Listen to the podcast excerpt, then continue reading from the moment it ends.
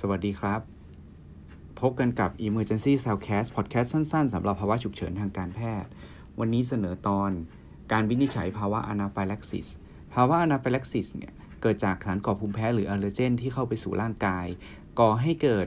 กระบวนการในร่างกายที่ผิดปกติเกิดขึ้น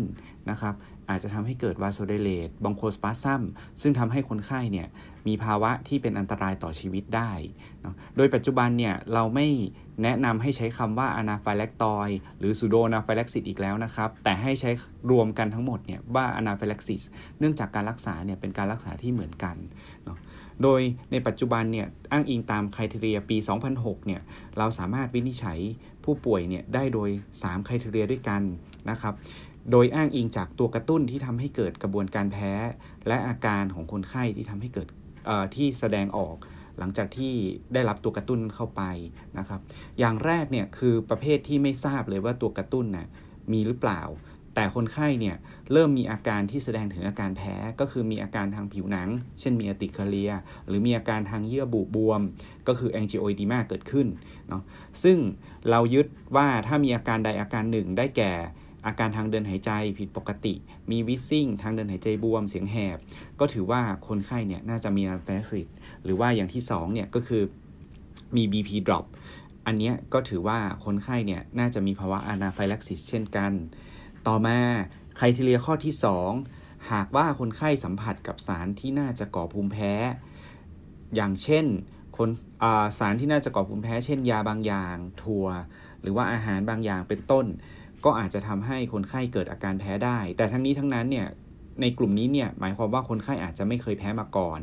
โดยที่คนไข้เนี่ยจะมีอาการได้แก่ทาง skin ทางทางเดินหายใจ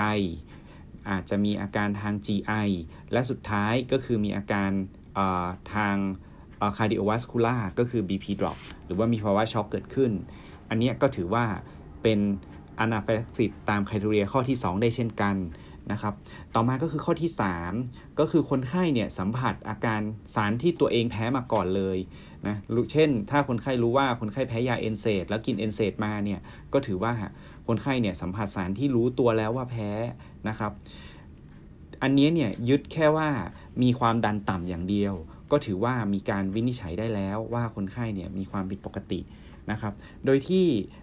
ความดันต่ำเนี่ยโดยเกณฑ์ทั่วๆไปเนี่ยเขาจะบอกว่าซิสโตลิกน้อยกว่า 90 ก็ถือว่าคนไข้น่าจะมีอาการแพ้ได้นะครับ ก็อย่างไรก็ตามตามคุณทีเรียนี้ยอาจจะต้องระวังเล็กน้อยว่ามันจะไม่เข้าคู่กันตลอด เพราะเราสังเกตว่าจากคุณทีเรียข้อแรกถึงข้อสุดท้ายเนี่ยหากคนไข้เนี่ยมีตัวกระตุ้นที่น่าสงสัยมากๆ พร้อมกับอาการ ที่เป็นไปได้มาก ๆ มาคู่กัน ก็สามารถวินิจฉัยได้ เช่น คนไข้มี urticaria ใช่ไหมครับ ทั้งทั้งที่ไม่ทราบ allergen มาก่อน บวกกับคนไข้มี BP drop อย่างเงี้ยก็ถือว่าคนไข้น่าจะเป็น anaphylaxis ได้ เพราะฉะนั้นหากมีอาการตัวกระตุ้นเนี่ยที่ดูเป็นไปได้มาก ๆ และมีsymptom ที่ที่เข้าได้กับ anaphylaxis ก็สามารถ diag ได้เช่นกัน เพราะฉะนั้นจริง ๆ แล้วเนี่ย criteria เนี่ยมันยังมีข้อบกพร่อง แล้วก็อาจจะทำให้เราเข้าใจผิดว่ามันต้องเข้าคู่ใดคู่หนึ่งเสมอนะครับ อย่างไรก็ตามอันนี้สำหรับส่วนตัวก็ remark ไว้นิดนึงว่า หากคนไข้เนี่ยมีอาการที่ไม่ได้รุนแรงมาก เช่น คนไข้มีอาการทางผิวหนังนะครับ แล้วก็อาจจะมีคัดจมูกเล็กน้อยอย่างเงี้ยเราก็อาจจะพิจารณาอีกครั้งว่า จะต้อง treat แบบ anaphylaxis เลยหรือเปล่า เพราะการให้อีพีเนฟรินเนี่ยก็ถือว่าเป็นอะไรที่มีผลข้างเคียงสูง แต่อย่างไรก็ตามให้แนะนำให้ตรวจร่างกายให้ดีให้ละเอียดนะครับ pitfall อีกอย่างหนึ่งที่ตรวจร่างกายไม่ค่อยเจอก็คือการดูว่าเยื่อบุบวมหรือเปล่า สังเกตจากเสียงแหบครับ อีกอย่างหนึ่งก็คือการ